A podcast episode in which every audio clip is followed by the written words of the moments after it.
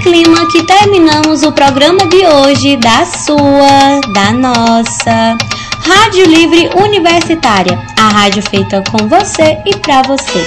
Entre em contato com a gente e vem fazer parte dessa movimentação plural, artística e social. Até mais!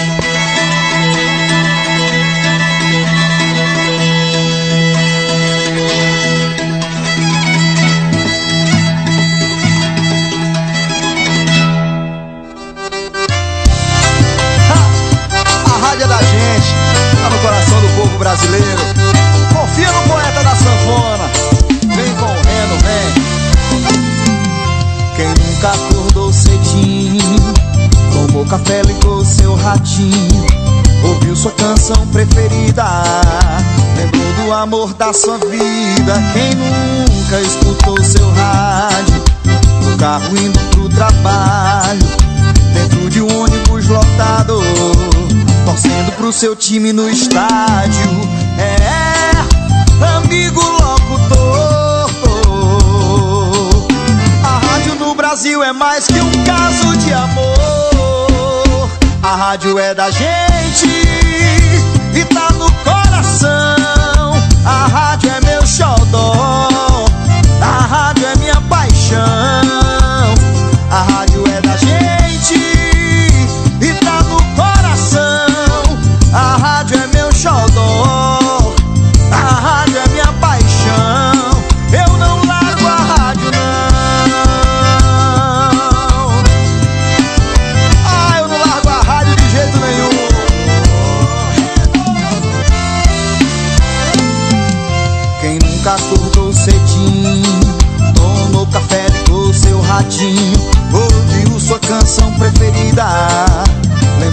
Amor da sua vida. Quem nunca escutou seu rádio no carro indo pro trabalho, dentro de um ônibus lotado, torcendo pro seu time no estádio. É, amigo locutor. A rádio no Brasil é mais que um caso de amor. A rádio é da gente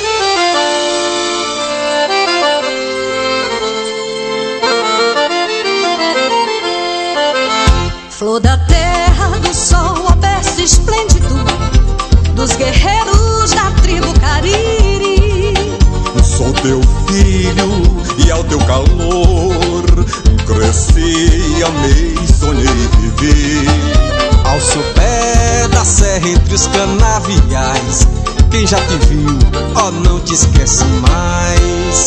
Pra te exaltar, ó flor do Brasil Hei de te cantar, meu grado gentil. Ao coração do Ceará, comigo a nação te cantará. No teu céu, linda brilha estrela fúlgida Que há cem anos norteia teu porvir Grato amado, idolatrado Teu destino has de seguir Grande e forte como nosso verde mar.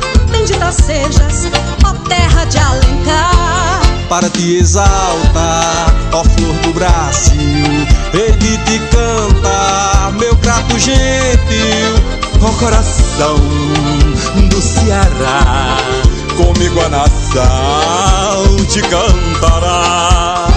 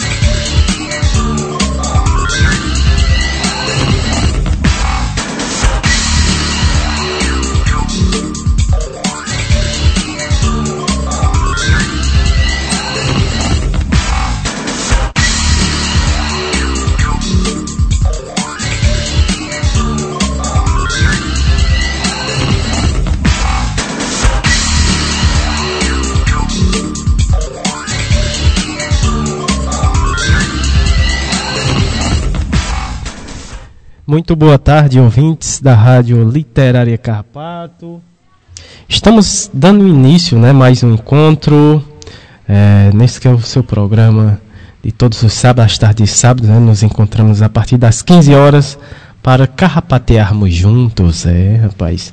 Um grande abraço é, para todos os nossos moradores aqui da comunidade do, do Carrapato é, especialmente os nossos feirantes que já estão se organizando para logo mais, às 16 horas, dar mais início a mais uma edição da FEPROAF, é, a nossa feira aqui da comunidade. É, também abraçando os nossos ouvintes né, que nos acompanham pelo, é, pelas plataformas, né, através da internet, pessoal é, que nos acompanha pelo podcast, também o pessoal da Rádio Cafundó né, em especial o pessoal lá do Mutirão e do Alto da Penha, né, também acompanha o nosso programa.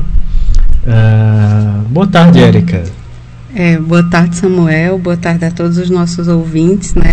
E como sempre, é um bom encontro estar, estarmos juntos, né? Mais um sábado, encerrando a programação agora do mês de outubro, né? E a gente está com muita novidade agora para novembro, né, Samuel? Mas antes disso, né, antes, de, antes disso, né, mais uma vez o nosso abraço para a nossa querida comunidade do Carrapato. Já já estou indo aí para a feira também, né, para aproveitar e, e provar das delícias dos feirantes, né, muita coisa gostosa. E nosso abraço também vai para nossas comunidades aqui circunvizinhas, a Vila Gregório, a Vila Pedrosa, a Vila Nova, o sítio Caiana, sítio Coqueiro, né, a comunidade do Chico Gomes, Alto da Penha, nossa co-irmã lá da Rádio Cafundó, Alto da Penha Mutirão. E hoje, em especial, temos na nossa programação é, recheada de trabalhadores dos nossos queridos ACS, né? Então a gente vai encerrar essa temática não encerra o assunto, né? encerra essa temática do mês, né? nessa, nesse, nessa perspectiva da valorização, da importância, da relevância do trabalho do agente comunitário de saúde, né? E é sempre bom estar tá falando, ressaltando, valorizando né, é essa categoria que tanto contribui para a saúde da comunidade. E vamos de utilidade pública? Vamos de utilidade pública. Sempre a gente traz aqui os dados referentes aos casos de Covid aqui da nossa cidade, sempre reforçando os cuidados que devemos ter, né? É, o uso da máscara, o distanciamento social uh, e o uso do álcool em gel, né? Uh, vamos aos casos. Esses são, são dados fornecidos aqui pela Secretaria Municipal de Saúde aqui da nossa cidade do Crato. São dados do dia 28 de outubro. Vamos a eles, né? Caso suspeito 171 internados aqui na nossa cidade, três pessoas. Confirmados, casos confirmados aqui na nossa cidade, 16.480. Casos descartados, 32.040. É, recuperados, 16.245. É, em isolamento, 5 pessoas. Óbitos aqui na nossa cidade em decorrência da Covid, 230, né? Óbitos aqui na nossa cidade, infelizmente. Notificações aqui na nossa cidade: 48.691 casos. É isso, Érica? É sim, Samuel, mas assim, a gente lembra né, que continuamos com as medidas, né? Importantes, com, com todas as orientações que a gente vem fazendo ao longo desse tempo, né? É, é, embora o avanço da vacina ela continue, mas a gente precisa né, se, pre, se precaver, se prevenir, é, adotar e continuar adotando as medidas de orientações que todo mundo já sabe, mas que a gente precisa realmente fazer, né? Cuidar do, nos cuidando, cuidando da nossa comunidade, cuidando da nossa família, né? Lembrando também que a gente encerrou esse mês a, a campanha do Outubro Rosa e vamos dar início agora em novembro, o Novembro Azul, é, as, as unidades de saúde vão começar a se estruturar para ofertar os atendimentos. Alguns atendimentos serão noturnos. Acredito que isso é uma informação que vai ser também repassada através do agente comunitário de saúde. A gente está na reprogramação, porque terminamos uma campanha, então assim, a gente vai dar seguimento a, a, a, uma nova campanha. Mas lembrando que uma campanha é um alerta, né? É o cuidado que você tem que ter com sua saúde, ele é diário, ele é uma Isso, rotina, exatamente. né? Então a gente espera, assim como foi, foi gratificante realizar o, o Outubro Rosa, a gente espera a adesão dos homens, né? Geralmente são, os homens têm uma certa resistência de fazer a prática de cuidado de saúde, mas a gente es- espera que também é, compareçam a serviço para esse momento de prevenção, tá? E vamos agora de programação. Vamos falar sobre a programação do nosso programa de hoje, lembrando a temática é, desse mês, né? Ah, agente comunitário de saúde, agente transformador e o enfrentamento da pandemia, né? Vamos falar é, nesse durante esse mês a gente abordou esse tema, né? Em vários programas trazendo várias pessoas que colaboraram, trouxeram informações importantíssimas que foram repassadas aqui para os nossos ouvintes. Vamos a- aos nossos convidados, colaboradores do programa de hoje, né? Atualidades e pandemia, o primeiro bloco. Vamos ter a participação mais uma vez dele que já é parceiro aqui do nosso programa. Um grande abraço ao Dr. José Olivandro Duarte de Oliveira, né? Outro grande também propagador aí da nossa rádio aí lá na Paraíba, né? Especificamente na cidade de Cajazeiras. Um grande abraço doutor José Olivandro, daqui a pouco vai estar com a gente.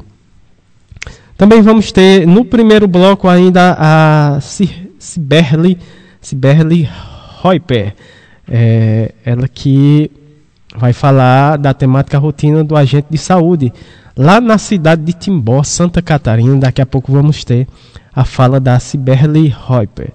Ah, depois vamos ter ah, a participação né, delas que já também já faz parte aqui do nosso programa. Estão de volta aqui participando né.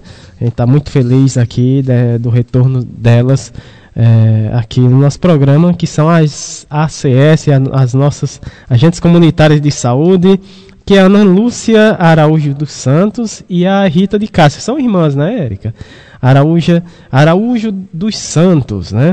Elas vão falar sobre o impacto da pandemia no trabalho do ACS. Ainda no primeiro bloco, vamos ter a fala também de outra agente de saúde, né? É, agora lá de Guabiruba, Santa Catarina, a Elisandra Coller Fischer. Coller Fischer. É, ela que vai falar sobre as dificuldades do trabalho do agente comunitário de saúde na pandemia. Né? Segundo bloco, saúde, bem-estar e educação. Vamos ter a fala da Meine Ciomara Alcântara. Ela já teve também no nosso programa, né? É, anteriormente. Ela vai falar sobre Serenata do Cuidado, né? Aqui no segundo bloco, também vamos ter a Fernanda Ribeiro, né? Ela vai falar sobre a importância da alimentação eh, na prevenção do câncer. Eh, no terceiro bloco, momento arte, cultura, prosa e poesia, o projeto Prosa RHS que está conosco quinzenalmente também o projeto Nordestinados a Ler que hoje né, é o dia do projeto Nordestinados a Ler. Vamos ter Luciana Bessa mais uma vez aqui no nosso programa. Ela vai falar da poesia eh, O Poeta como Agente Transformador. Olha aí que bacana. Esses são os nossos eh, convidados e colaboradores do programa de hoje. Vamos de abraços, Érica? Vamos sim, Samuel, né? E mais uma vez sempre o nosso momento abraços, né? Um momento bem afetuoso, né? Para a gente compartilhar com os nossos colaboradores, com os nossos amigos, né? As pessoas que nos escutam e que sempre contribuem efetivamente né? na construção do programa, né? Da programação. A gente costuma dizer que nossa programação ela, ela é montada e executada e pensada e divulgada e construída por uma rede colaborativa, né? Isso é que é importante. E esse abraço vai para Patrícia Silva, da Rede Humaniza SUS, né, grande parceira, professor Ricardo Cecim, nossa querida Lohane Solano, Graça Portela, da Fiocruz Rio de Janeiro, a nossa querida irmã Paulo, Rádio Paulo Freire, da Universidade Federal de Pernambuco, quer anunciar logo essa novidade.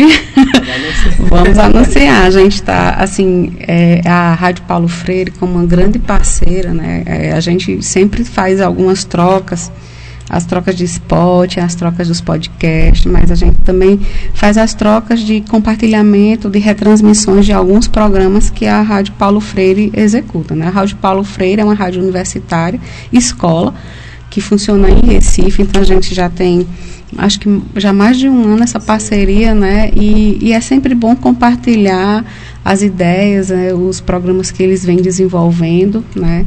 Além das amizades que a gente vem construindo ao longo dessa de, de, dessa parceria, né? E nessa parceria a gente se aproximou, né, de um dos quadros lá que muita gente conhece, que é a famosa Bodega de Seu Mané, na pessoa de Will Nogueira e o Kennedy, Cícero Kennedy. E nesses diálogos, né, nesses entrelaçamentos, né, é, a gente vai começar a transmitir a programação, são os episódios né, do, do, do, programa da Bodega de Seu Mané. E a gente já vai estrear agora, dia 13 de novembro.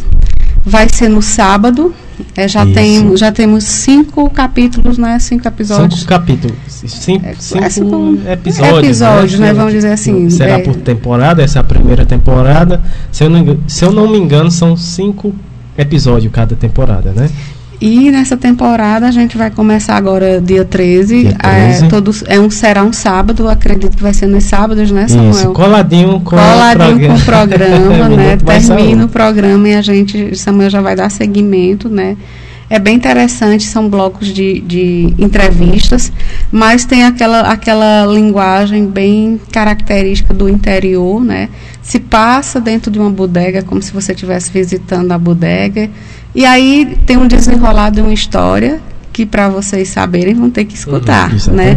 Mas está bem legal, né? Semana passada teve a apresentação, já me convidaram, né? Foi bem legal essa participação e, e o bom são essas trocas, né? Que a gente que a gente se permite, que a gente aprende uns com os outros, né? Assim como também a nossa programação ela é retransmitida lá dentro da comunidade do Alto da Penha através da nossa co-irmã, a Rádio Cafundó, né? Como a gente sempre fala, rádio comunitária, ela, ela, ela, elas são redes de apoio, né, da voz da comunidade, e são vozes que se unem, né?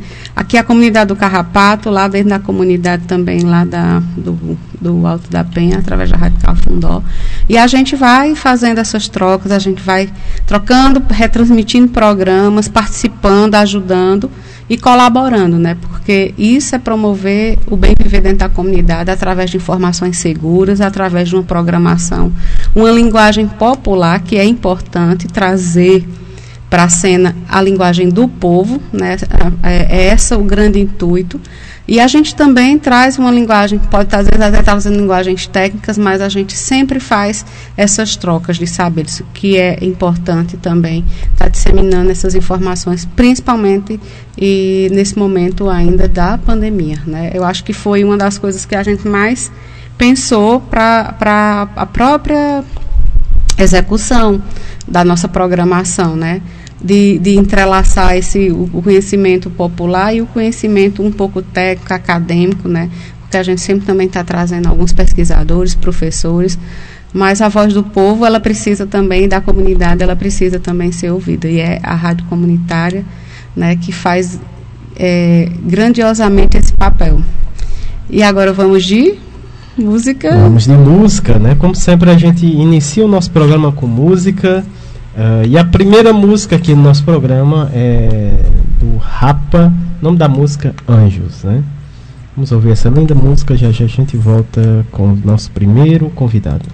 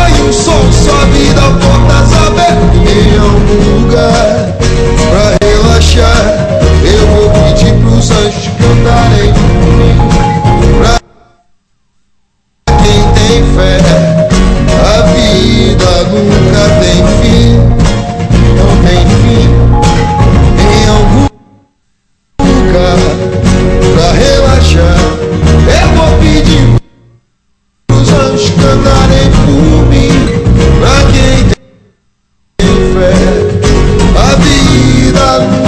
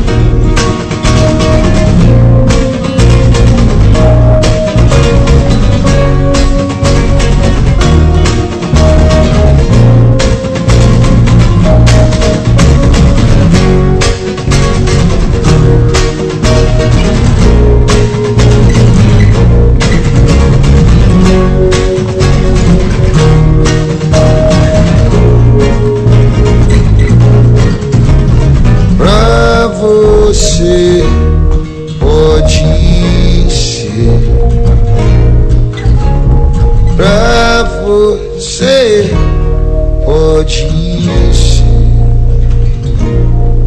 em algum lugar pra relaxar.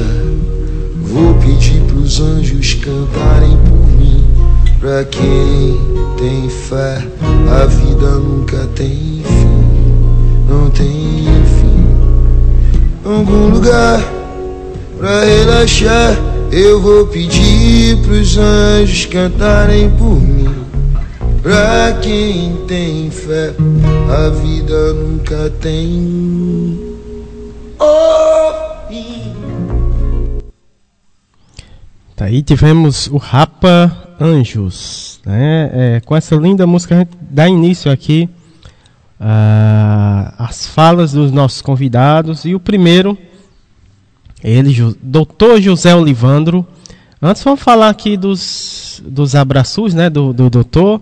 Vamos começar aqui com os abraços. Ele que manda um abraço especial para toda a equipe do ESF Mutirão 1 em, em Mutirão 1 em Cajazeiras, né, na Paraíba. É, as ACS, aos ACS, a dona Edinalda, a Sandra Honório, a Gisélia, ao Cícero das Lages, a Kátia Brilhante, também a equipe de enfermagem, a Daiane e Dona do Carmo, né, também.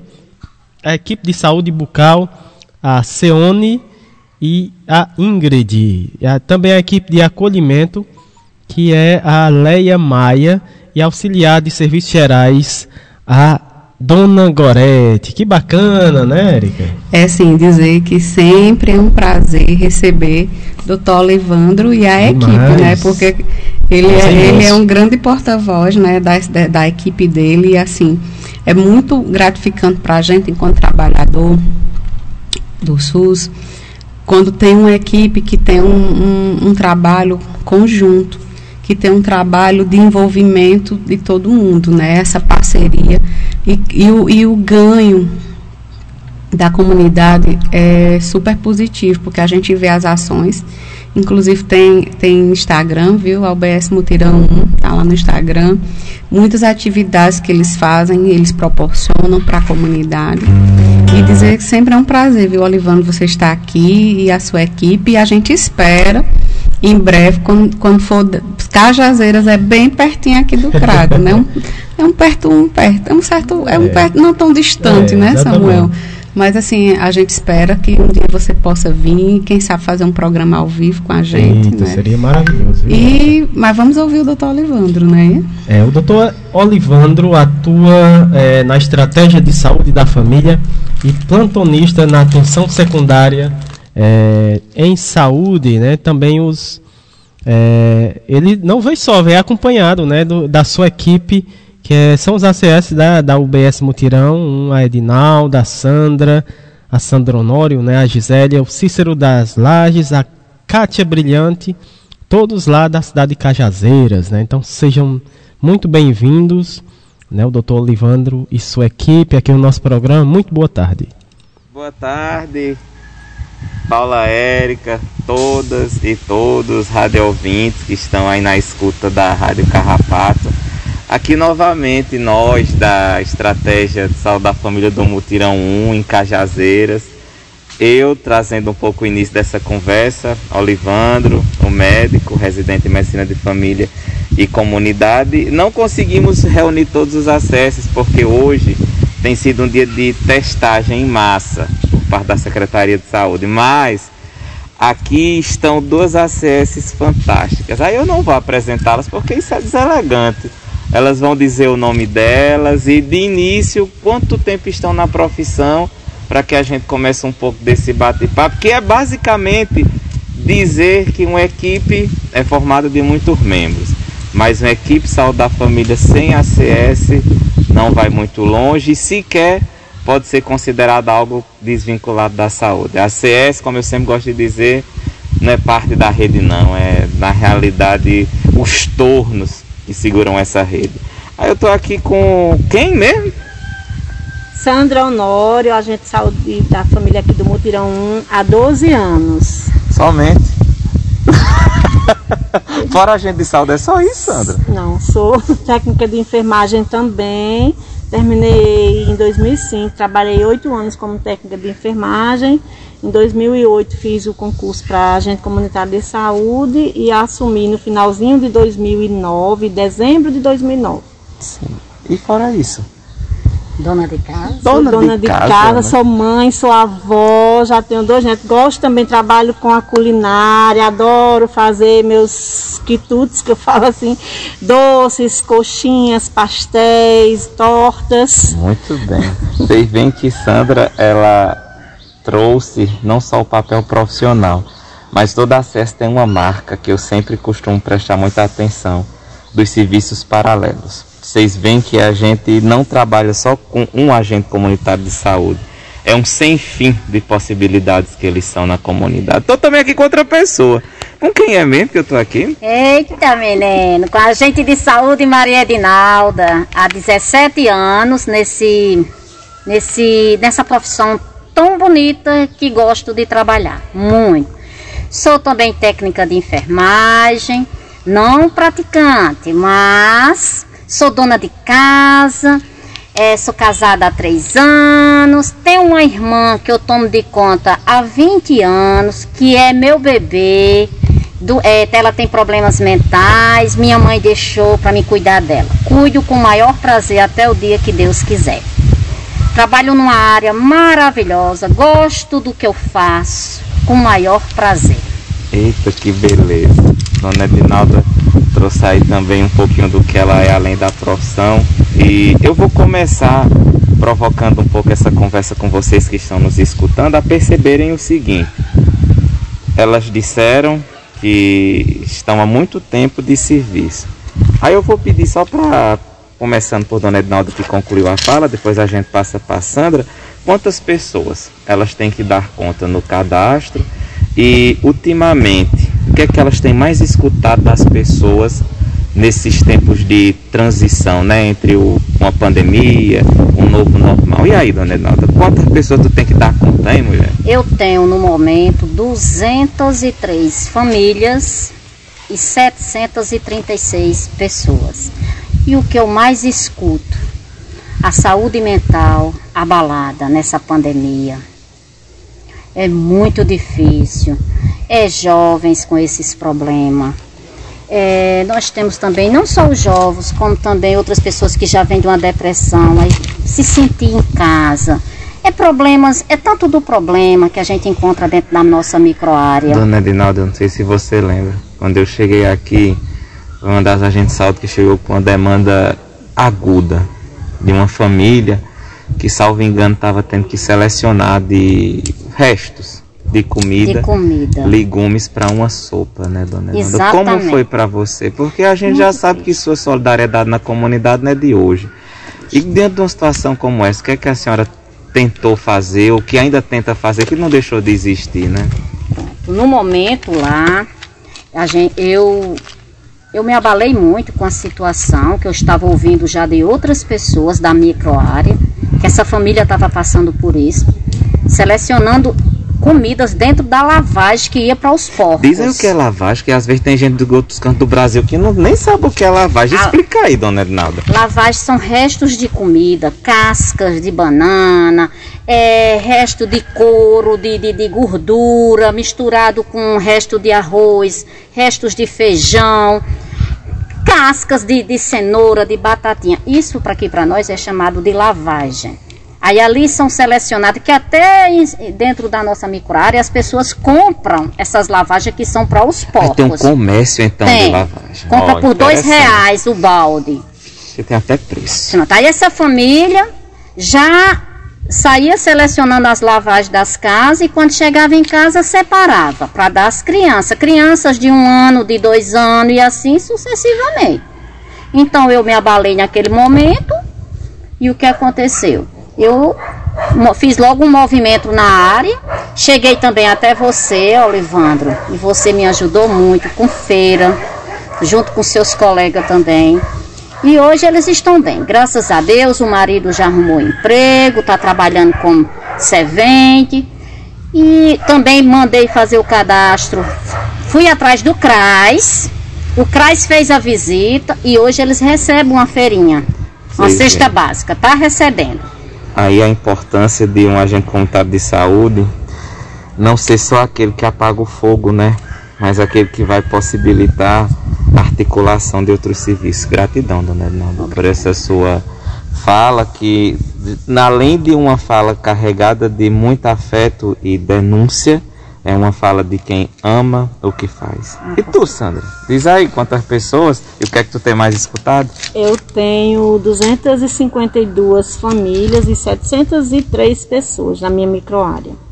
É, eu vou relatar em relação também à saúde mental, é, em relação à, à pandemia. Eu vi, assim, observei, fiz assim um, levantamento que na minha área eu tive um número assim das, das cinco microáreas que a gente tem dentro da UBS, a minha área foi a que mais teve óbito por Covid. Eu tive seis óbitos por Covid e todos do sexo masculino. Eu tenho seis viúvas de Covid. A gente vem trabalhando muito isso também. Inclusive a gente fez até o escalda-pé o mês passado. Aliás, no início do mês, né? Aqui na UBS e fizemos o convite a essas mulheres para que elas também tivessem o um momento delas com a gente aqui no posto. E é uma preocupação, Olivana, justamente a solidão pelo qual elas vêm passando, se queixam muito, porque era o companheiro dela, os filhos vão trabalhar e eram eles que ficavam em casa. Então, assim, eu tenho muito essa preocupação em relação a esse ponto. E também o distanciamento que a gente teve com as famílias também foi bem complicado.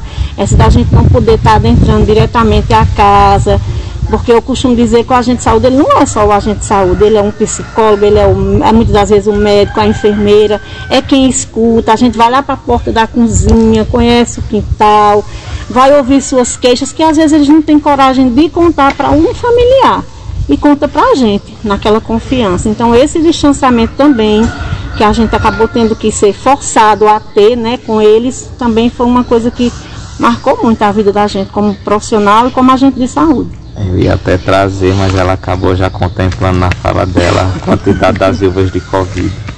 É, como o tempo vocês sabem que é curtinho, a gente só tem um intervalo aí o que de 10 minutinhos. É, Para encerrar um pouco essa conversa, dizer eu vou deixar. Onde é que a gente tá agora, menino? Dona Edna, onde é que a gente tá agora? Diz onde é que a gente no tá. nosso pé de manga. Melhor lugar da equipe. Esse Quero que Sandra disse o que? Que só via as mangas como? Eu só via as mangas quando eram cortadas em cima do balcão. A gente tá não aqui sabia tão ventilado, bem sentado nós três aqui, de boa. Qual recado vocês dariam para os colegas CS que estão nos outros cantos do Brasil? Uma mensagem curtinha para a gente terminar esse programa com um, um, sinal de esperança. Vocês eu sei que estão empolgados e motivados só em estar embaixo desse pé de manga. E quem está nas bairros periféricos, na situação de vulnerabilidade, nas comunidades ribeirinhas, nas comunidades ciganas, o que, é que vocês desejariam para os colegas? Eu sou médico, não que posso se falar. Cuide e cuide daqueles que estão precisando da gente. Essa é a mensagem não vão cuidar. e nunca desistir, porque tudo é possível, desde que a gente tenha vontade. Essa é a mensagem de Sandra. Um forte abraço. Até a próxima. E que os outubros se repitam. Para além do outubro rosa, a nossa gratidão a todos os agentes comunitários de saúde do Brasil. Forte abraço. A gente quem agradece, Olivandro, a você, a sua equipe, que sempre enriquece né, esse momento, esse encontro, né? E, e, já, já, você já sabe, vindo ao Cariri, venha conhecer a nossa comunidade do Carrapato, quem sabe fazer nossa, uma programação ao vivo, né? E a gente vai, não vamos parar aquela conversa que a gente já começou, não, né? Vamos articular para ver se dá certo a partir do próximo ano, né? A gente está vendo aí uma, uma possibilidade, possibilidade, né? De estreitar ainda mais esses laços, né? Mas sempre é bom tê-lo aqui na nossa programação. É um abraço para toda a sua equipe, né? Sempre coladinho aqui com a gente. E Samuel vai repetir novamente, né? Os, os abraços, né? Dizer que é gratidão estar com vocês. Pois é, agradecer demais, né? Toda essa equipe maravilhosa aí que faz parte, né? Uh, que está colaborando com o Dr. Olivandro. Participando aqui do nosso programa também, muito feliz, a gente fica muito feliz em ter vocês aqui colaborando conosco, né? Vamos mais uma vez mandar um abraço para essa equipe maravilhosa, né, Erika? É, que é a equipe S, ESF Mutirão 1, lá em Cajazeiras, na Paraíba Temos as ACS, os ACS, né? A dona Edinalda, que participou hoje do nosso programa também, a Sandra Honório. Estavam lá debaixo do pé de manga, né? Esse pé de manga é, é conhecido. É demais, rapaz. Quem acompanha o, a, o, Instagram sabe, sabe o sentido de, de, trabalhar debaixo de um pé de manga, né? Acho que é isso Esse, mesmo. A gente faz saúde onde, onde tem espaços, é né? É, transcende esse localismo, esse, esse espaço físico do, de unidade de saúde. É muito bom quando a gente pode usar um pé de manga, um pé de jambo, Eita, um é pé de cajarana, né? Então, assim, faz aquela roda, as pessoas ficam nesse círculo, né? Um círculo é, afetivo, de troca de saberes. É, é, é muito positivo essa, esse momento. Também um abraço especial para a Gisélia, a CS Gisélia, também o ACS Cícero das Lages e a CS Kátia Brilhante. Também a equipe de enfermagem, a Daiane é, e a dona do Carmo, a equipe de saúde bucal, né, a Seone e a Ingrid, a equipe de acolhimento, a Léo Maia e a auxiliar de serviços gerais, a dona Gorete. Esses são os profissionais da ESF Mutirão 1, lá de Cajazeiras, na Paraíba. Um grande abraço para todos. Agora a gente vai para onde? Cajazeiras, vamos para onde? Agora vamos para Santa Catarina, de, da, de Cajazeiras para Timbó. Olha aí que bacana, né? Viajando o Brasil.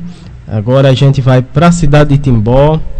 É, ouvir a fala da Ciberly Roiper, ela que é agente comunitária de saúde da UBS Nações, né? Uh, ela vai falar sobre a rotina do agente de saúde. Então vamos ouvir a Cirbele aqui no nosso programa. Seja muito bem-vinda aqui no nosso programa. Muito boa tarde. Meu nome é Ciberly Reper, trabalho desde 2006 na Secretaria de Saúde de Timbó, no cargo de agente comunitário de saúde. Eu vou contar um pouquinho para vocês de como que é a rotina de um agente de saúde.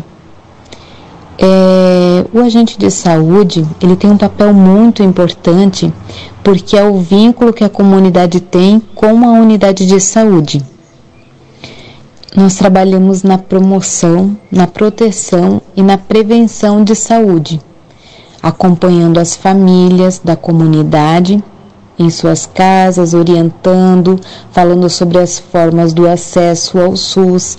Então é muito importante que o agente de saúde ele tenha conhecimento de como funciona os encaminhamentos, de como funciona a rotina da unidade de saúde. É importante também ressaltar que cada município cada unidade de saúde tem um perfil de, de pessoas, né, de usuários, então a rotina, tudo vai de acordo também com a realidade daquela, daquela comunidade, né.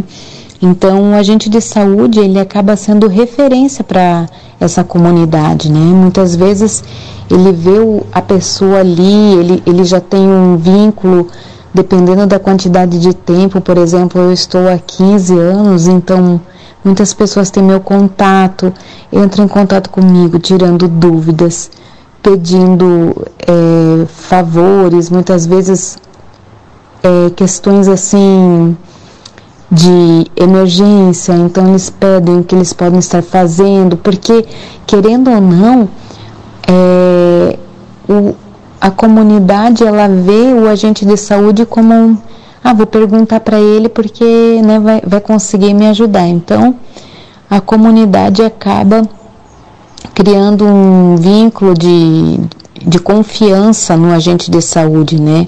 Onde ele acha que ali ele vai ser atendido, ele vai ter, ele vai ser ouvido, né? Então, mas outra coisa que é muito importante que o agente de saúde consiga manter sempre atualizado os cadastros é, com endereço, número de CPF, porque com o número de CPF já consegue se manter os cadastros atualizados na questão de não ter duplicidade de cartão nacional do SUS. Então, é muito importante porque a partir do momento que aquela pessoa ela é cadastrada corretamente, quando ela fizer um, fizer um, um exame ele vai aparecer como vai, vai contar no Ministério da Saúde como atendimento. É, muitos pacientes, muitas vezes eles vêm para a unidade de saúde falando que não existe o registro da vacina, né? Foi feita a vacina do Covid agora e não está.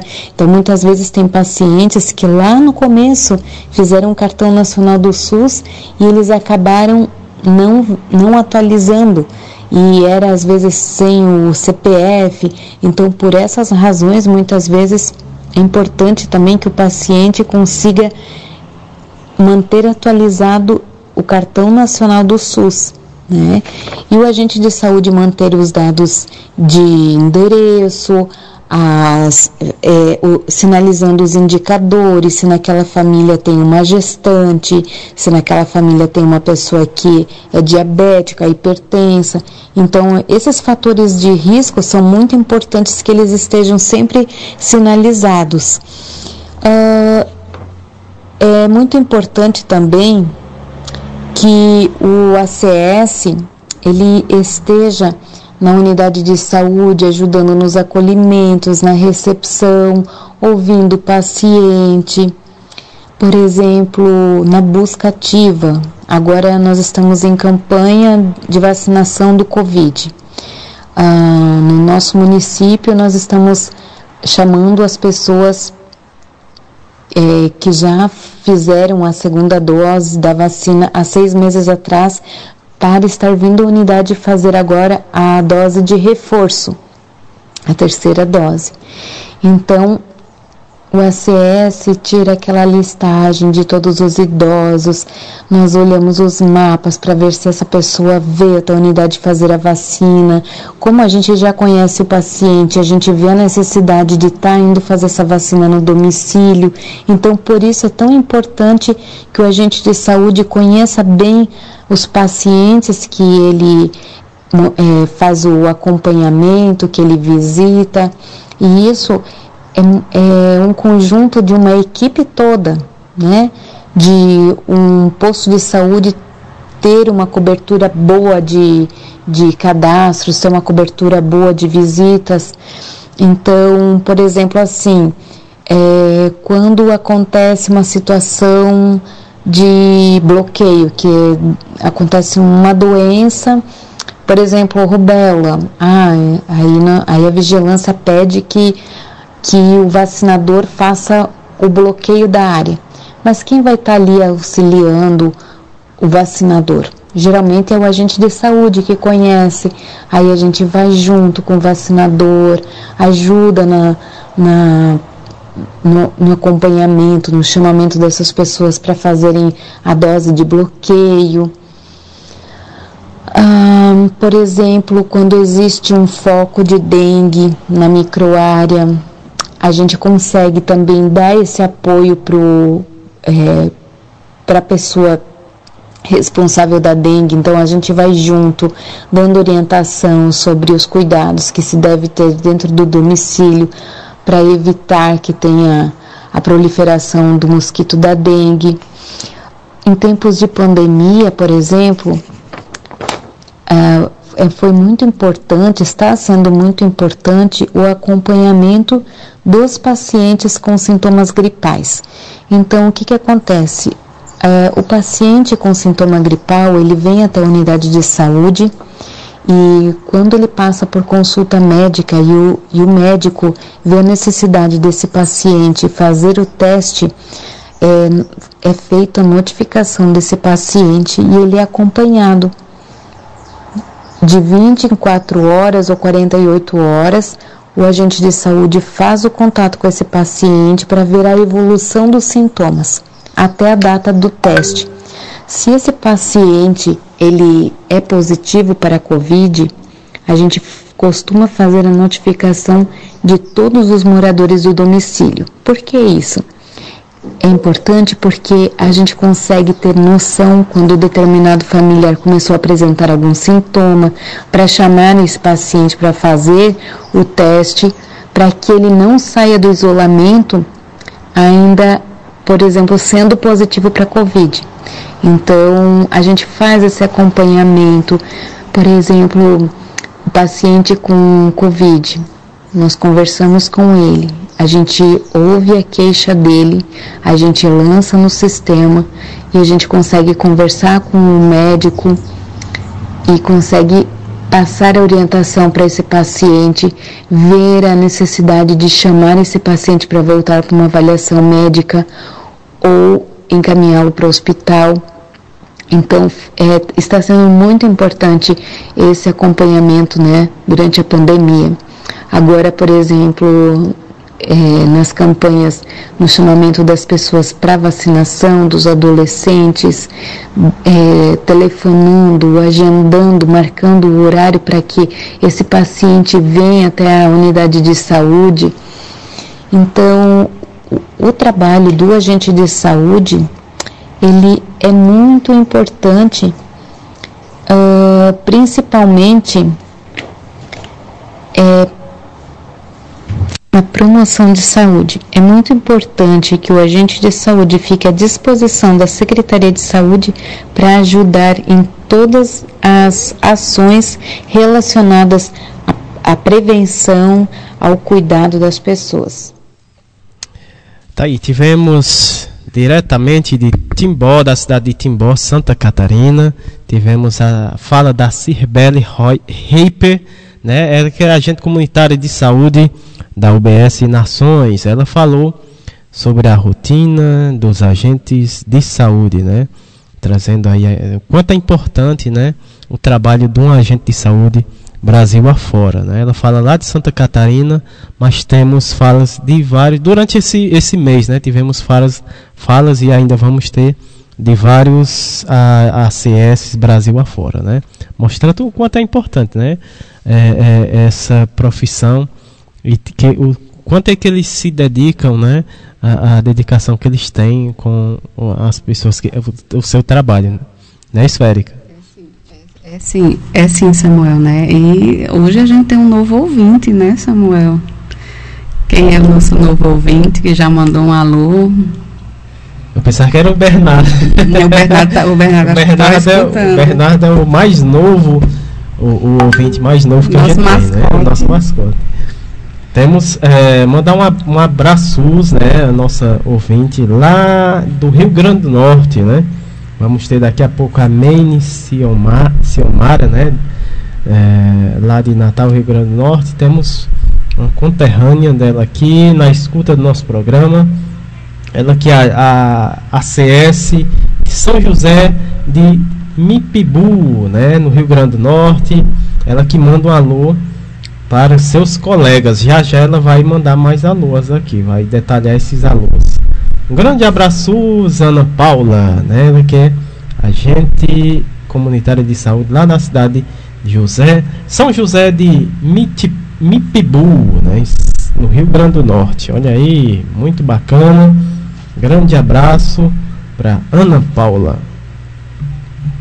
Dando continuidade aqui ao nosso programa, vamos ter a fala das irmãs, né? A Ana Lúcia Araújo dos Santos, a nossa poetisa, é, ela que atua como agente comunitária de saúde, educadora popular em saúde, poetisa e cordelista, né? Da UBS Tarciso Pinheiro, né? Aqui da cidade do Crato. E também vamos ter a fala da sua irmã Rita de Cássia Araújo dos Santos, ela que atua como agente comunitária de saúde, educadora popular em saúde uh, lá da UBS Centro de Nutrição no Alto da Penha, aqui também na nossa cidade do Crato. Elas vão falar sobre o impacto da pandemia no trabalho do ACS. Então sejam muito bem-vinda a Ana Lúcia e a Rita de Cássia, mais uma vez aqui no nosso programa. Sejam muito bem-vindas. Uma boa tarde. Boa tarde. Boa tarde a todos. Meu nome é Ana Lúcia Desde já quero agradecer o convite Érica Formiga por estar participando mais uma vez desse momento na Rádio Literária Carrapato. E hoje eu venho falar um pouco sobre o impacto da pandemia no trabalho do agente comunitário de saúde. Ou seja, esse impacto a que me refiro são as mudanças que têm ocorrido dentro do nosso trabalho né, durante essa pandemia. E eu gostaria de atualizar vocês através de uma poesia.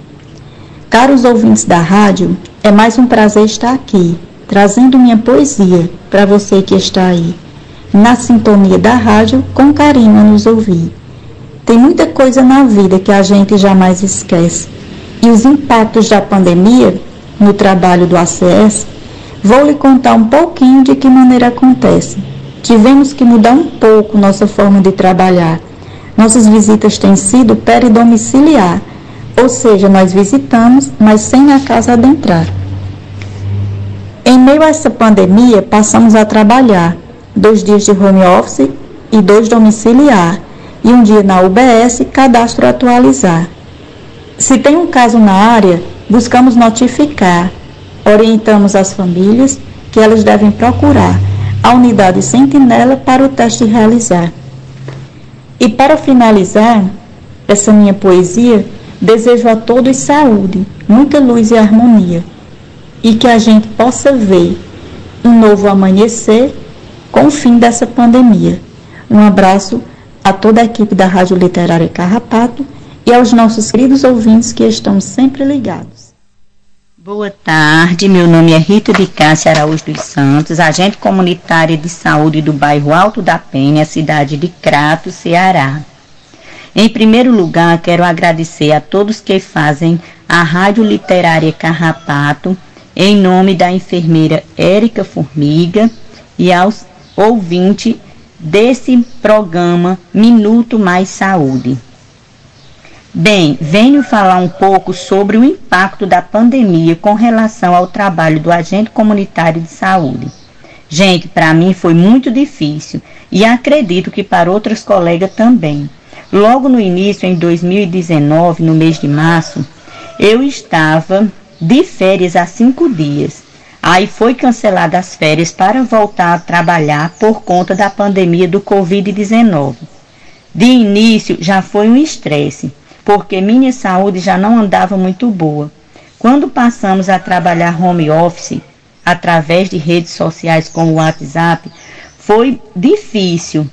Se nós já trabalhamos à disposição da comunidade 12 horas ou mais por dia, imagina pelo celular eu já não tinha mais vida, com tantos problemas para tentar resolver, além de orientar e encaminhar. Abalou ainda mais a minha saúde, aumentou minha insônia, ansiedade, os nervos ficaram à flor da pele. Porque tem muita coisa que não depende só do agente comunitário de saúde. Por exemplo, muitos precisando de consulta, de exames, e isso depende do Sistema Único de Saúde e de uma marcação através de, de central de marcação, através de telefone. Muitos não sabiam como é, ligar, outros não tinham telefone para ligar marcando suas consultas. E foi um problema grande, gente, grande. E a questão do agendamento das vacinas, muitos não entendiam que eu, não tinha condições de assumir essa responsabilidade que não era minha, e sim do usuário e da própria família. Eu entendo que alguns agentes de saúde pegaram essa responsabilidade, mesmo sem ser obrigação. Mas a minha pessoa não tenho essa habilidade com informáticas, e-mails e etc. Foi muito difícil. Cheguei até em pensar de sair do meu trabalho, que sempre amei, que já são 29 anos exercendo esta profissão. Estou muito cansada, mas rezei muito, pedi força e coragem a Deus e estou seguindo até chegar à minha aposentadoria, se Deus permitir, com a ajuda de terapias psico psicológicas e a ajuda da minha irmã, agente comunitária de saúde e poetisa Ana Lúcia Araújo dos Santos e de algumas ACS minhas amigas, que estão sempre me dando força para continuar. Não vou falar o nome para não correr o risco de esquecer alguns, né? Só tenho que agradecer a Deus e a todos. Gratidão sempre. Tenham todos um ótimo final de semana. Tá aí tivemos a fala né, da Ana Lúcia Araújo dos Santos e depois da sua irmã, a Rita de Cássia Araújo dos Santos, elas que falaram sobre o impacto da pandemia no trabalho dos ACS. Né? A gente agradece demais a colaboração e contribuição delas aqui no nosso programa. Dando continuidade aqui, vamos. É, agora a gente vai para voltar aqui para Santa Catarina, para a cidade de Guabiruba. Né, vamos, vamos ter a fala da Elisandra Fischer, ela que é pedagoga, trabalhando há 14 anos como agente de saúde UBS imigrantes, né, na UBS Imigrantes, lá na cidade de Guabiruba, Santa Catarina. É, o tema da fala da Elisandra é as dificuldades do trabalho do trabalho perdão, as dificuldades do trabalho do agente comunitário de saúde na pandemia, né? Vamos ouvir a fala da Elisandra Fischer. Mais uma vez aqui no nosso programa. Seja muito bem-vinda. Muito boa tarde. Boa tarde, Érica. Boa tarde, Samuel. Boa tarde a todos os ouvintes do programa Minuto Mais Saúde da Rádio Literária Carrapato. Me chamo Elisandra, sou agente comunitária de saúde há 14 anos no município de Guabiruba, estado de Santa Catarina. O que eu venho trazer para vocês hoje é quanto tivemos a dificuldades para poder fazer o nosso trabalho de agente de saúde, pois devido à pandemia que pegou o mundo inteiro de surpresa, né? precisamos modificar todo o nosso trabalho. Aqui onde eu trabalho, o município é pequeno. Talvez com isso conseguimos atender via WhatsApp, telefone, até via Messenger. Mas sabemos que todas essas tecnologias não são a mesma coisa como o atendimento de porta em porta. Devido à pandemia, foi manejada para diversos setores, como o centro de triagem do Covid, quanto agora a campanha de vacinação do Covid e vi quanto o trabalho de agente de saúde é importante. A maneira de como formamos vínculos com a família deixa elas mais confiantes e mais seguras. Não sei se algum ouvinte lembra, mas no ano passado havia falado sobre o grupo de música Gut Freud, um grupo de musicoterapia que ocorre aqui na nossa unidade. E durante a pandemia, nós íamos de casa em casa fazer serenata no portão, levar cartinhas para os nossos usuários para não sofrerem tanto com o distanciamento. Mas mesmo assim, muitos adoeceram pela ansiedade, depressão, e com isso nós acabamos perdendo um integrante do grupo. E foi muito triste para todos do grupo, e sabemos que a pandemia também trouxe esse medo, essa incerteza para todo mundo, né? E aqui os agentes de saúde acabaram fazendo o trabalho de acolhimento, de, escuta, de escuta sobre os medos e as incertezas de cada um. E é aqui que entra o nosso trabalho novamente. O quão importante é o agente comunitário de saúde levar a confiança para dentro da casa dos nossos usuários. E lembrando sempre, mesmo que seja um usuário um pouquinho difícil, mais estressado, conseguimos acabar conquistando. Às vezes demora um pouco mais, mas a gente sempre consegue conquistar. Mesmo sendo cansativo, às vezes desgastante, é muito compensador o nosso trabalho. Sentir o carinho, o reconhecimento, a gratidão que eles têm para com a gente.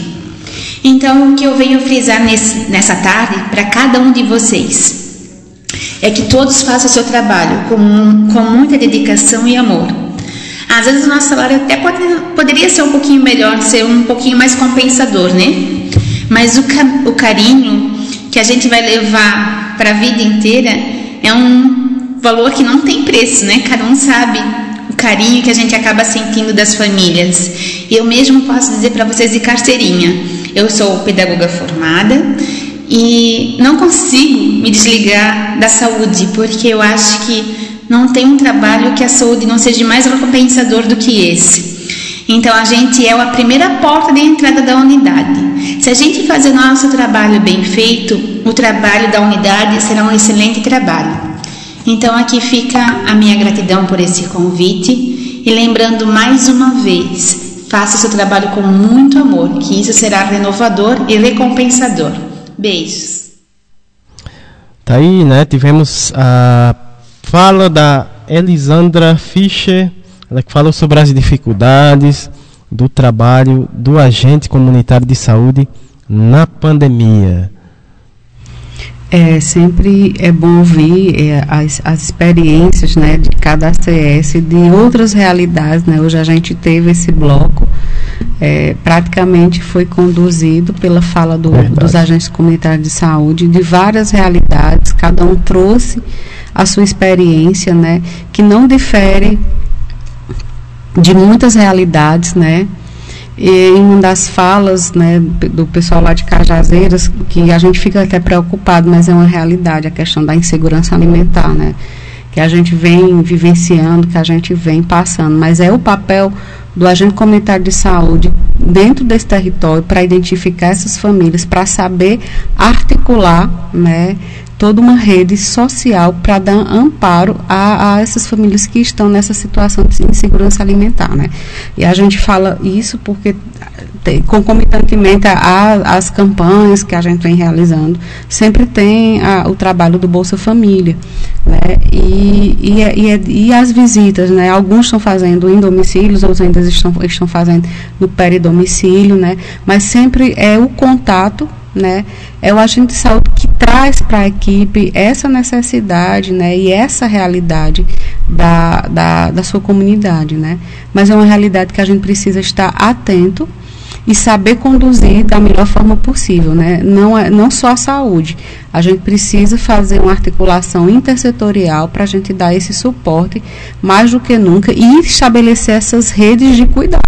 Porque a atenção básica, a atenção primária, ela é a porta de entrada, né? Mas a gente precisa ter uma rede fortalecida para que a gente possa garantir um cuidado integral à saúde da nossa população, da nossa comunidade, é, de onde ela necessitar. Né? E saúde, como todo mundo sabe, a gente sempre discute, é, é muito mais do que a ausência de doença. Né? Essa, essa compreensão que a gente quer estar tá falando, né? o seu direito de ser, de ser feliz, é o seu direito de ser cidadão, de ter casa, moradia, escola, alimentação, comida no prato, vacina no braço. Né? Então, é, é, essas articulações, essas, essas, informações que a gente sempre está querendo passar aqui, através também da fala da própria comunidade, da fala do trabalho do agente de saúde, né? de você se reconhecer como protagonista também do seu cuidado. Isso é cidadania. É isso aí, Érica. E temos mais uma fala aqui né, de um agente de saúde, ela que está acompanhando aqui o nosso programa que é a Ana Paula, né, lá da, da cidade de São José de Mipibu, Rio Grande do Norte. Vamos ouvir aqui, ela mandou um áudio para a gente. Uh, muito boa tarde, Ana Paula. Eu sou agente de saúde Ana Paula, quero parabenizar todos os meus colegas de todo o Brasil. É, sou atuante como agente de saúde há mais de 20 anos. É, atuo na cidade de São José de Mipimbu, no Rio Grande do Norte, e estou mandando um grande abraço para todos os meus colegas. Que sejamos fortes. Viva o SUS! Viva o SUS! Né? Essa Ana Paula, né, que está aí na escuta, um grande abraço para você, Ana Paula, e para todos os profissionais lá os ACS, né, todos os profissionais de saúde lá da cidade de São José do Mipibu, Rio Grande do Norte. Daqui a pouco vamos ter aqui uma participante lá do Rio Grande do Norte, né, a Meine Ciomara, ela que fala lá da cidade de Natal, né, daqui a pouco segundo bloco. Encerrando aqui o nosso programa, sempre, o nosso o nossos blocos, né, sempre encerra com música, a próxima música aqui do nosso programa Lenine o nome da música, Paciência.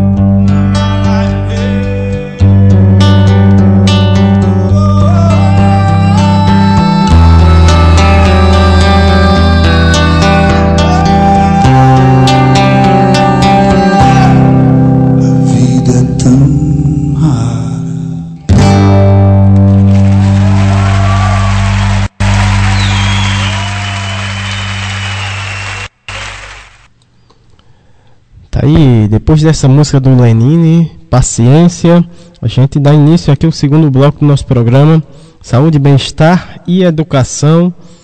É, a primeira participante aqui do segundo bloco é a Meine Ciomara Alcântara. Ela que é enfermeira da UBS Ponta Negra, mestre, mestre em enfermagem. Ela fala lá da cidade de Natal, Rio Grande do Norte. O tema da fala da Meine é Serenata do Cuidado. Então seja bem-vinda aqui ao nosso programa. Muito boa tarde. Boa tarde, Samuel e caros ouvintes da Rádio Literária Carrapato. Primeiramente, gostaria de agradecer ao convite da enfermeira Érica Formiga por novamente ter o privilégio de estar nesse importante programa. Meu nome é Meire Seomara, enfermeira da Unidade de Saúde de Ponta Negra, na cidade de Natal, Rio Grande do Norte. Hoje falarei sobre um projeto que iniciamos em agosto desse ano, o qual denominamos Serenata do Cuidado. Então, tentando minimizar esse período tão difícil da pandemia da Covid-19, surge a Serenata do Cuidado, em que profissionais de saúde vão às casas das pessoas idosas, levando música, poesia, cordel, numa forma de carinho, de alento e generosidade. Tudo começou com a chegada de uma aluna de enfermagem que tem uma voz bela, chamada Aline Genuíno, e, e também o nosso agente de saúde, Fernando Augusto, que ele toca muito bem violão. Então, ao juntar os dois e outros profissionais que, que são poetas e que gostam de poesia, já estava formada a nossa serenata do cuidado. Essa foi uma forma de driblar a solidão e o isolamento social das pessoas idosas que moram no nosso território, principalmente as mulheres que participavam de grupos grupos da unidade. Os, os, grupos, nós tínhamos grupos Encontros e Afetos, Amigos do Coração, Pix na Vila, que é, é um projeto da, em parceria com a Universidade Federal do Rio Grande do Norte, que semanalmente reuniam essas mulheres. Mas a, tinha música, tinha dança, né? É, todas as quartas-feiras no nosso posto de saúde. Né? Infelizmente, com a pandemia, isso tudo foi suspenso. E é, agora era preciso se reinventar, né? A gente precisava fazer alguma coisa. Então, assim, com tanto medo, a ansiedade, as perdas, essa incerteza do amanhã, é, a gente precisava fazer alguma coisa, né? Então, toda quarta-feira é assim, a Serenata do Cuidado vai levar um pouco de alento, de música, de poesia e esperança aos moradores da Vila de Ponta Negra. Ao mesmo tempo que cuidamos, né, também somos cuidadas, porque são tardes que enchem os corações da gente, os profissionais de saúde. E a gente sempre diz que a música chega em nossas almas. Geralmente, os agentes de saúde fazem um contato antes com as pessoas que desejam receber e marcamos para que a equipe possa ir, sempre levando música e poesia. Todos recebem muito, recebem imensamente bem, inclusive nos oferece lanche, mimos, uma forma de nos agradecer. Nós, no nosso, no nosso território, nós temos quatro equipes, a equipe 128, 131, 141 e 142. Todas foram contempladas durante essa a serenata do cuidado. Então, nós levamos para todas as, as áreas. Então, ao longo das oito edições, vivenciamos cenas incríveis, como um brilho no olhar, canto de senhoras idosas relembrando os antigos seresteiros, alegria, lágrimas de felicidade e gratidão. Fomos às casas de Dona Helena Seu Joca, de Dona Francisca, de Dona Ivanilde Marli e Diva, que são três irmãs, Dona Eusenice Univaldo, Dona Lúcia, Dona Isabel, Dona Dalva e Canindé. Seu Canindé, ele é muito espirituoso, é um senhor muito espirituoso. Ele disse para a gente que esse encontro nos, nos faz felizes espiritualmente. Dona Francisca já disse que para mim hoje tudo é felicidade. E Dona Isabel também disse que, nos, que esse encontro anima os corações tristes. E isso faz né, dizer que nós estamos no caminho certo. E algo que emocionou toda a equipe foi uma cena em que uma senhora, Dona Elisa, ela tem demência, né? E ela balançava o pé no momento que ela gostava da música, né? Por, apesar dela não saber o que estava acontecendo, e assim, ninguém resistiu. Inclusive a enfermeira Jaqueline, ela é, chorou, assim, foi um momento muito, muito emocionante. E outra coisa que tá, também aconteceu na Serenata é que nós também vi, é, nos deparamos com pessoas que, outros profissionais que cantam, como a enfermeira Jaqueline, como a técnica de enfermagem Lide, e também o nosso regulador Jonas, que toca também muito bem. Então, a nossa Serenata é, acontece todas as quartas-feiras à tarde. E para concluir, deixo uma frase do Leonardo Boff, em que ele diz que o cuidado somente surge quando a existência de alguém tem importância para mim. Então, cuidado significa desvelo, solicitude, zelo, atenção, bom trato. Esse é o nosso desejo de cada profissional da, do, da saúde da família de Ponta Negra. As pessoas importam, devemos acolhê-las, cuidá-las, estar perto, compartilhar a cada instante da magia do, desse cuidado. Muito obrigada pela atenção e deixo um abraço a todos.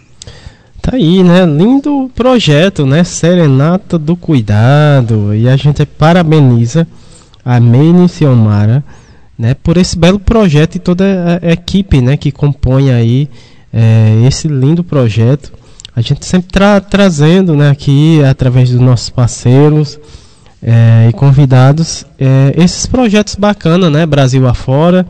Dessa vez a gente trouxe esse lindo projeto lá do, da cidade de Natal, né, do Rio Grande do Norte, né, e muito outros muitos outros projetos que a gente está é, é, trazendo aqui para vocês, Brasil afora, né, mostrando o, o quanto é, é, é importante né, o trabalho desses profissionais e, e, e, a importância do SUS, né, do nosso SUS, é, e que devemos sempre estar tá defendendo né, é, é, esse sistema que é tão importante aqui para o nosso dia a dia, né, no nosso país. Não é isso, Érica?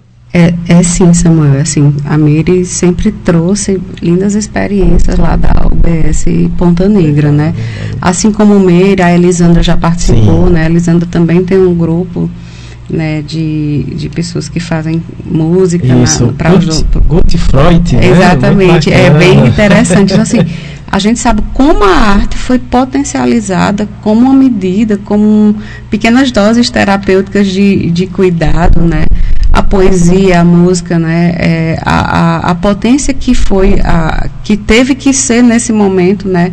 é, para alguns artistas até a questão da própria sobrevivência, mas as equipes elas também começaram a fazer sua autogestão, começaram também a, a estar sensível a esse momento, né? E a gente sabe que a população idosa ela foi muito é, sensibilizada ainda mais para esse momento de pandemia por conta do isolamento, né, por conta de ter suas vidas diárias, as atividades da vida diária, terem algumas, como ir à igreja, a, a reunião de família, né, muita coisa foi suspensa, foi tipo assim, mantido meio que num, realmente num, num, isolamento. Então, a gente, quando foi fazer esse cuidado, prestar um cuidado para a população idosa, a gente teve que ter mais a sensibilidade de, de tentar identificar suas necessidades, né? A, é, a implementação do, do, prontuário afetivo, né, a visita segura afetiva, as cartas, né, então assim, muitas equipes a nível de Brasil começou a, a, a se desenvolver é, vendo cuidado com outras tecnologias, as tecnologias mais leves, vamos dizer assim, e isso, isso perpassa, que traz para o centro que esse cuidado ele precisa ser além do, do olhar técnico, ele tem que ser humanizado, né? Então, quando a gente escuta cada sábado que a gente vem, quando tem uma experiência de um colega, a gente pode pensar assim, e por que não? Então a gente vai se adaptando né, às nossas realidades, mas às nossas possibilidades. Né? Acho que a pandemia nos fez é, ultrapassar até as nossas próprias possibilidades de um cuidado não só técnico, né, mas, mas um resgate desse cuidado mais humano, esse cuidado mais fortalecido, esse cuidado que envolvia a, a, a família, né, os nossos usuários, né, aquela casa, aquela comunidade, né? Então assim, saiu do olhar só do posto de saúde, foi necessário sair. E a gente teve que realmente estar inserido dentro do território da, e junto com a nossa comunidade. Tá aí, né? Vamos é, agora tem a fala, né, da Fernanda Ribeiro ela que é nutricionista formada pela Universidade de Juazeiro do Norte, a Uni Juazeiro, pós-graduanda em nutrição escolar e em gestão de unidades de alimentação e nutrição. Residente em saúde coletiva pela residência multiprofissional em saúde coletiva da Universidade Regional do Cariri, é, da URCA, né? Ela fala aqui da cidade do Crato, o tema da fala da Fernanda Ribeiro, a importância da alimentação é, na prevenção do câncer. Vamos ouvir a Fernanda Ribeiro. Seja muito bem-vinda aqui ao nosso programa. Muito boa tarde. Olá, sou Fernanda Ribeiro, sou nutricionista, residente em saúde coletiva pela URCA e hoje estou aqui para falar um pouco sobre a importância da alimentação na prevenção do câncer.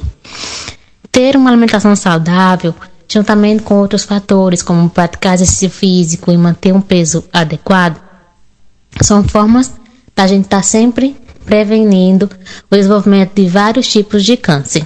Porque a alimentação inadequada, ela acaba gerando malefícios ao nosso corpo, que possivelmente podem ser vinculados ao desenvolvimento de alguns tipos de câncer.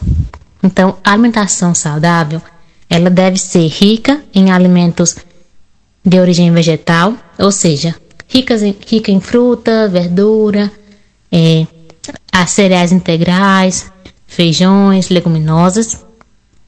Temos sempre evitar alimentos ultraprocessados, que são aqueles que são prontos para o consumo, que geralmente são ricos tanto em caloria, que geram excesso de peso, mas também são ricos em açúcar, gordura e sódio o que acaba também vindo trazer outros prejuízos para a nossa saúde, como diabetes, hipertensão, dislipidemias e possivelmente um câncer, porque eles também são ricos em conservantes e alguns elementos antinutricionais que ao longo do tempo podem vir desenvolver ser fatores para o desenvolvimento do câncer. Então, sempre que possível, na alimentação diária, evitar alimentos ultraprocessados.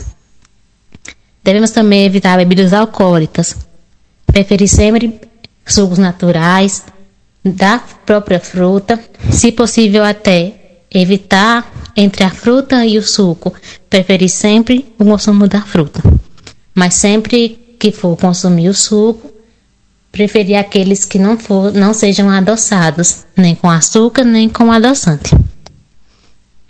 Os alimentos ricos em fibras, como eu falei, né, são aqueles cereais integrais, as aveia, o milho, por exemplo, são ricos em fibra que vão regular o nosso intestino e essa regulação do intestino faz com que diminua-se o tempo de contato de algumas substâncias nocivas que podem vir da alimentação com o aparelho do nosso intestino. Então, as fibras são um fator importante para a prevenção do câncer, em especial o câncer de intestino e de colo retal.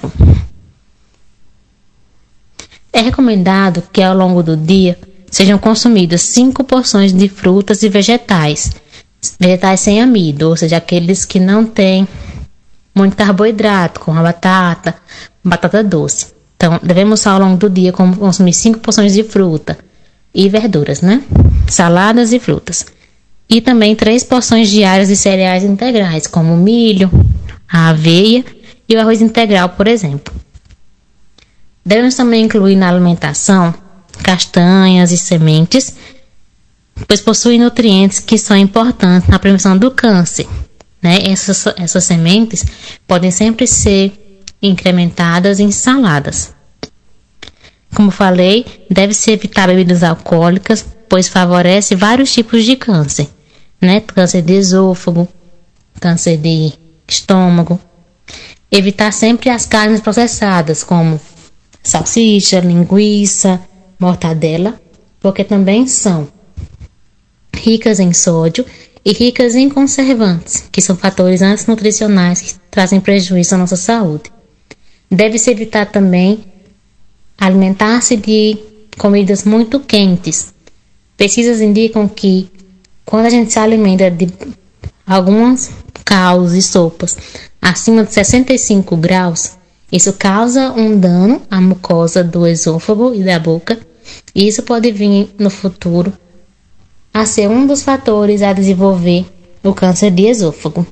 Então, ter sempre alimentação saudável, buscar sempre a orientação de um nutricionista, praticar sempre exercício físico, por mais curto que seja, por mais leve que seja, uma caminhada, e ter sempre um peso adequado, vai ajudar muito na prevenção de vários tipos de câncer, já que 90% dos casos de câncer não são derivados de causas genéticas, mas sim de fatores da nossa vida. Então, mudar o estilo de vida, alimentação, exercício físico, e se manter sempre é, atrás de informação sobre como melhorar ainda mais nossa alimentação. Para isso, a gente tem sempre os nutricionistas, os médicos, os enfermeiros das UBS, que muitas vezes podem estar auxiliando na prevenção e na promoção né, de saúde com os pacientes. Então, sempre que tiver alguma dúvida referente à alimentação, a algum exercício, a algum medicamento, não deixe de procurar sempre uma unidade de saúde mais próxima. E nesse mês de outubro, que foi dedicado à prevenção do câncer, em especial do câncer de mama e do colo uterino, é ainda mais importante focar na questão da alimentação saudável, porque também é um fator que pode vir a somar para o desenvolvimento desses cânceres. Então, para as mulheres em especial, sempre, não só no outubro, no outubro rosa, mas sempre que possível, fazer sim o exame Papa Nicolau para rastreamento desse de um possível foco de câncer. Então, a prevenção sempre em primeiro lugar. Todos os anos realizar o Papa Nicolau e as mulheres acima de 40 anos realizar também a mamografia, né? Para se detectar quanto antes possível algum caso, alguma lesão em potencial e quanto mais cedo entrar com o tratamento, mais cedo o diagnóstico, muito maiores são as chances de sobrevivência e de um tratamento mais rápido e leve para o paciente. Então, agradeço pela atenção. Obrigada. Vocês ouviram, né, a Fernanda Ribeiro, ela que é nutricionista formada pela Universidade, é, Universidade de Juazeiro do Norte, a Unijuazeiro. Ela falou sobre a importância da alimentação na prevenção do câncer, né? A gente agradece a sua participação aqui, né? E, e, e agradece demais, né? É, por trazer essas informações que são importantes, né? Essa questão da prevenção do câncer também, né? Ela falou da, da questão da, da de continuar, né? É, as prevenções, né?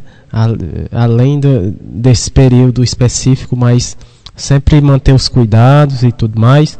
E a gente agradece a sua participação e como a gente sempre fala para os nossos contribuintes, contribu é, pessoal que contribui aqui no nosso programa, nosso programa está sempre aberto é, para mais participações, né, trazendo essas informações aqui para os nossos ouvintes. Com a fala da Fernanda, né, a gente encerrou aqui o segundo bloco e sempre a gente encerra com música. A próxima música é do Ednardo. O nome da música está escrito, né? Vamos ouvir essa linda música do Ednardo. Daqui a pouco a gente volta com o terceiro e último bloco do nosso programa. Está escrito no grande livro da sabedoria popular que primeiro se deve viver, que é pra depois poetar. Que primeiro se deve viver, que é pra depois poeta. Ah, ah.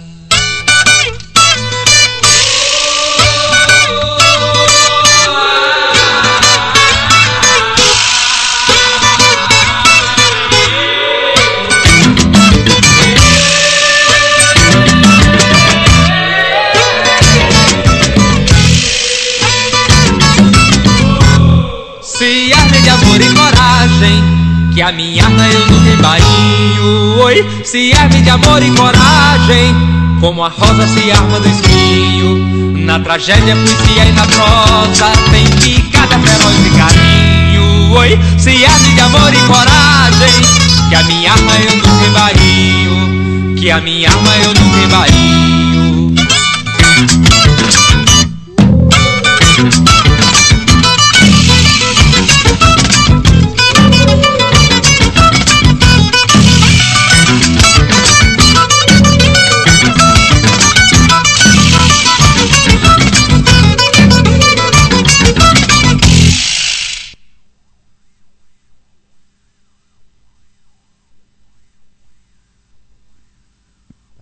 você ouviu né, a música do Ednardo, Está Escrito.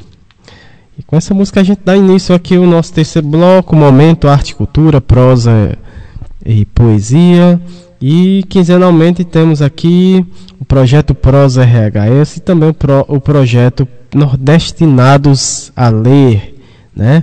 Ah, e hoje é, é dia do projeto Nordestinados a Ler com a Luciana Bessa mais uma vez aqui conosco. Ela que é doutora em letras pela Universidade Federal do Ceará, idealizadora do blog literário Nordestinados a Ler. Ela fala aqui da cidade do Crato. E ela vai falar sobre o poema O Poeta como Agente Transformador, né? Esse é o tema da fala da Luciana Bessa. Então, seja bem-vinda aqui mais uma vez, Luciana. Muito boa tarde. Boa tarde, boa tarde Samuel, boa tarde ouvintes da Rádio Literária Carrapato. Eu sou Luciana Bessa, idealizadora do blog literário Nordestinados a Ler e também coordenadora da roda de poesia no gesso do coletivo Camaradas.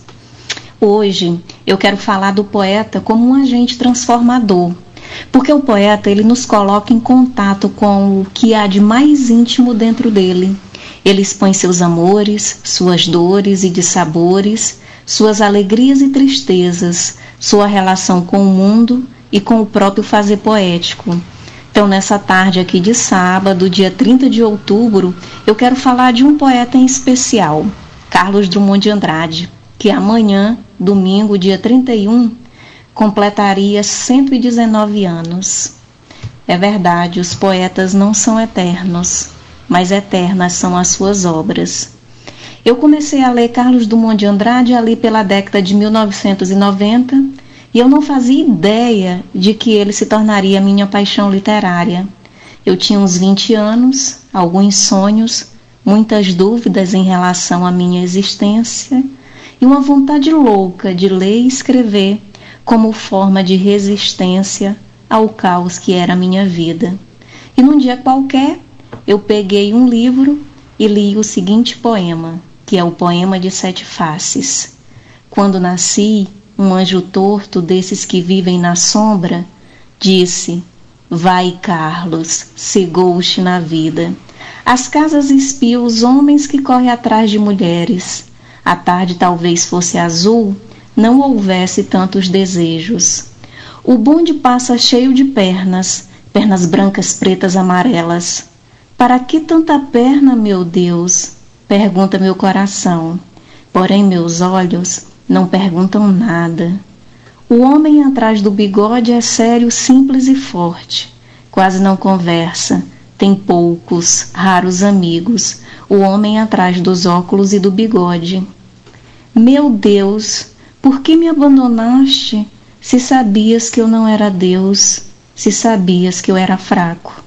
Mundo, mundo, vasto mundo, se eu me chamasse Raimundo, seria uma rima, não seria uma solução. Mundo, mundo, vasto mundo, mais vasto é o meu coração.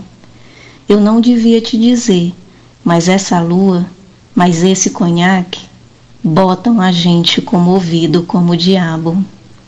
Então, o tempo passou e na minha memória um verso ficou cristalizado. Vai, Carlos, ser gauche na vida. Gauche é uma palavra francesa que significa torto, solitário, marginalizado, à esquerda, à margem dos acontecimentos. E muitas vezes eu me sinto gauche. E eu pergunto a vocês: quem nunca se sentiu sozinho, principalmente em um mundo em que as relações são tão passageiras.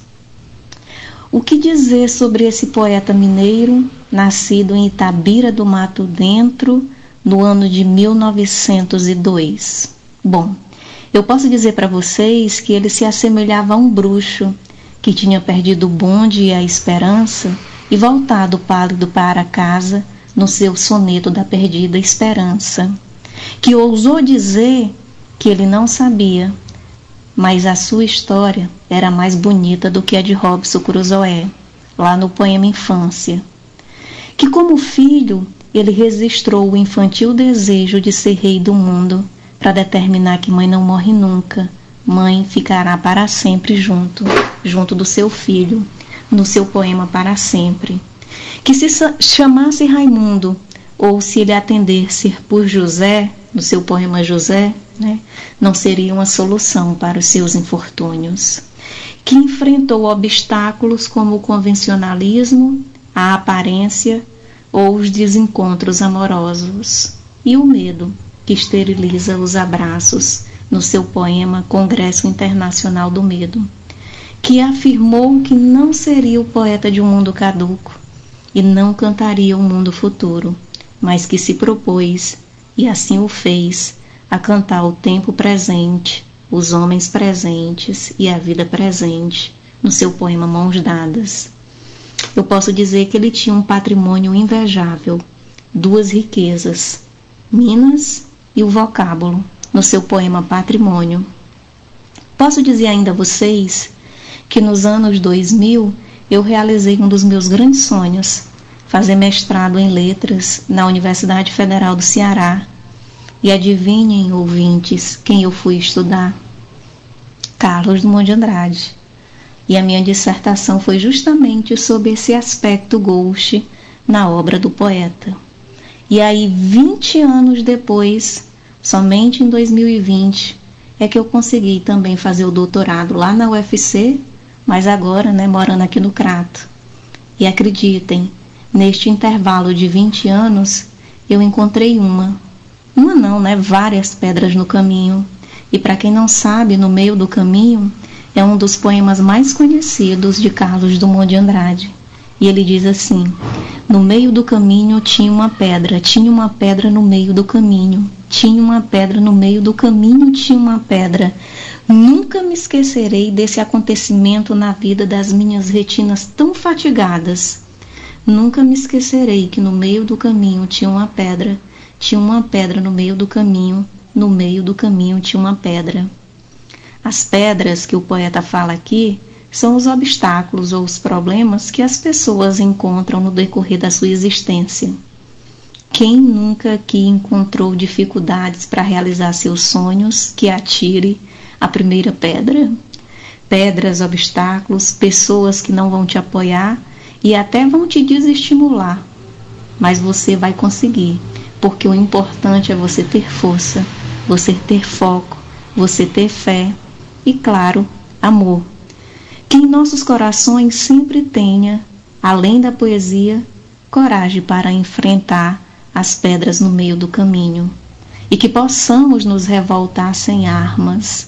Drummond se perguntava: Posso sem armas revoltar-me?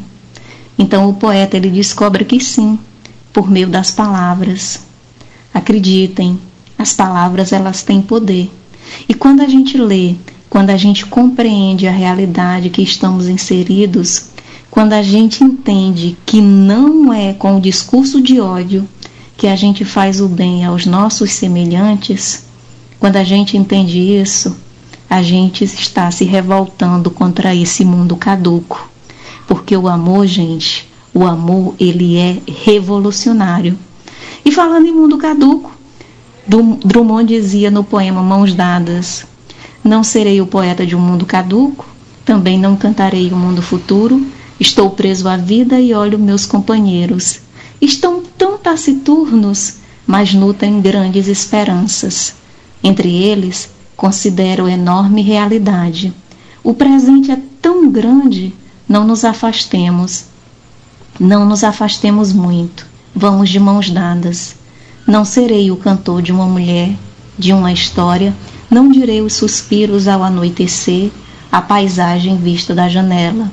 Não distribuireis entorpecentes ou cartas de suicida. Não fugirei para as ilhas, nem serei raptado por serafins. O tempo é a minha matéria, o tempo presente, os homens presentes e a vida presente. Que sigamos de mãos dadas e até o mês de novembro. Vocês ouviram a Luciana Bessa com o projeto Nordestinados a Ler. Né? Ela leu, é, falou sobre o poeta como agente transformador. Né? E a gente agradece é, a Luciana né, por, por essa parceria aqui no nosso programa, trazendo quinzenalmente aqui o projeto Nordestinados a Ler, né, é, falando sobre obras né, é, muito importantes e nos ajudou né, a fazer esse programa e temos música, né, especial, especialmente para Luciana. É, vamos. Mas antes, né? É, mas a gente está aqui, a gente está, a gente está aqui finalizando a programação. É sempre bom ouvir Luciana, né? Traz para esse momento uma leveza poesia, né, o cordel, ela sempre traz lindas palavras, né. E a gente está encerrando a programação, encerrando a temática, né, do mês de outubro, que a gente dedicou é, aos trabalhadores, aos agentes comunitários de saúde, né. E dizer que vamos agora começar um desafio agora em novembro, né, Samuel? A gente está construindo uma programação que a gente está denominando meio que rádio evento, né? Então a gente vai participar, trazer a, uma programação de um evento que vai ser o seminário, né? De, lá da cidade de Mossoró, seminário que faz parte do 11º Laboratório Brasileiro que Mossoró vem participando, vem construindo, mas que é, são diálogos né, bem importantes para a saúde, que resgata, que traz a comunidade, que traz o serviço, processo de formação, a gestão, as experiências que estão sendo desenvolvidas também entre Brasil e Itália, mas as experiências também a nível de Brasil. Então a gente está esperando eles fecharem toda a programação para a gente também estar tá divulgando, anunciando o site, como é que você vai ter acesso, mas durante a programação de novembro, a gente vai tentar trazer algumas pessoas que vão estar no seminário, tá dialogando, para que a comunidade, para que as, as, outras pessoas também conheçam, né?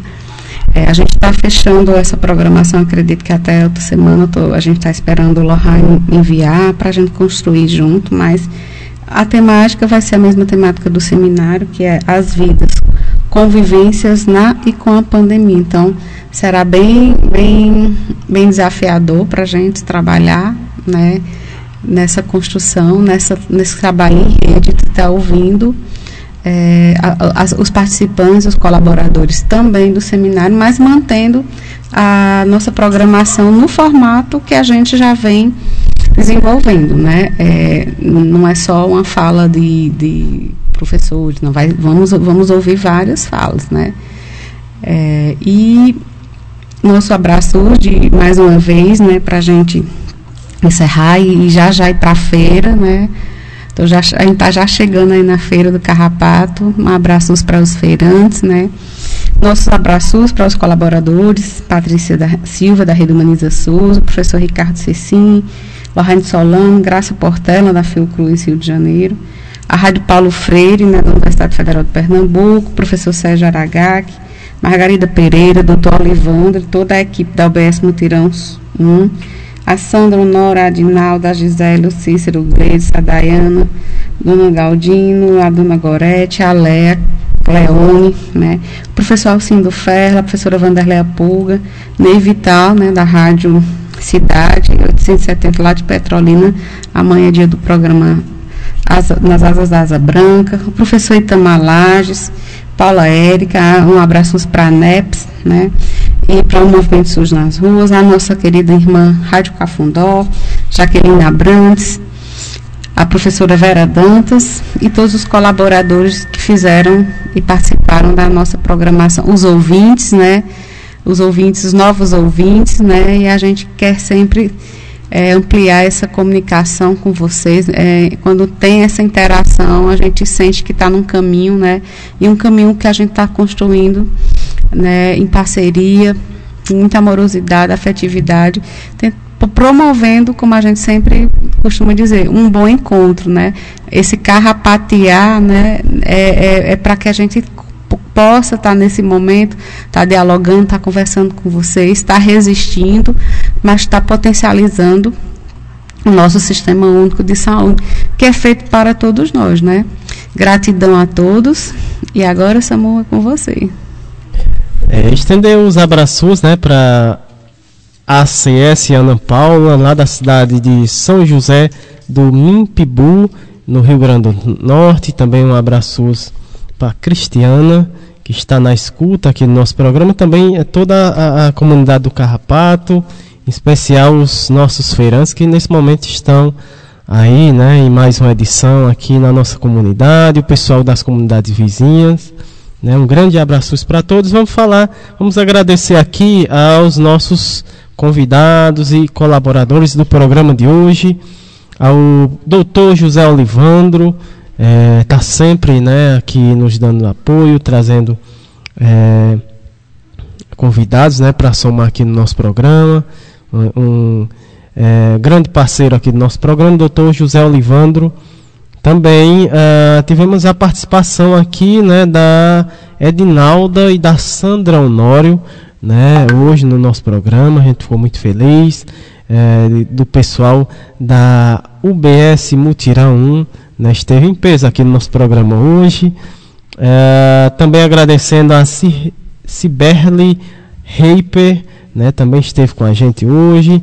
A Ana Lúcia Araújo dos Santos, também a Rita de Cássia Araújo dos Santos, Ah, também a Elisandra Fischer, a Meine Ciomara, a Fernanda Ribeiro e a nossa querida Luciana Bessa. A gente agradece a todos que esteve com a gente hoje, né, fazendo esse programa, contribuindo no nosso programa de hoje, último programa do mês de outubro, né?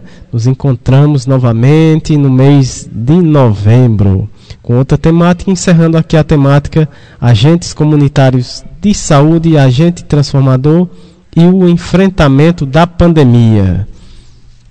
É, agora vamos, vamos encerrar o nosso programa de hoje com a música especial aqui. É, essa música vai ser oferecida especialmente para a nossa querida Luciana Bessa. O nome da música é O Amor é um Ato Revolucionário, né? É do Chico César. Linda música. A gente agradece demais a audiência de todos e até o próximo sábado com mais carrapateado no programa Minuto Mais Saúde. Um grande abraço para todos. Até mais.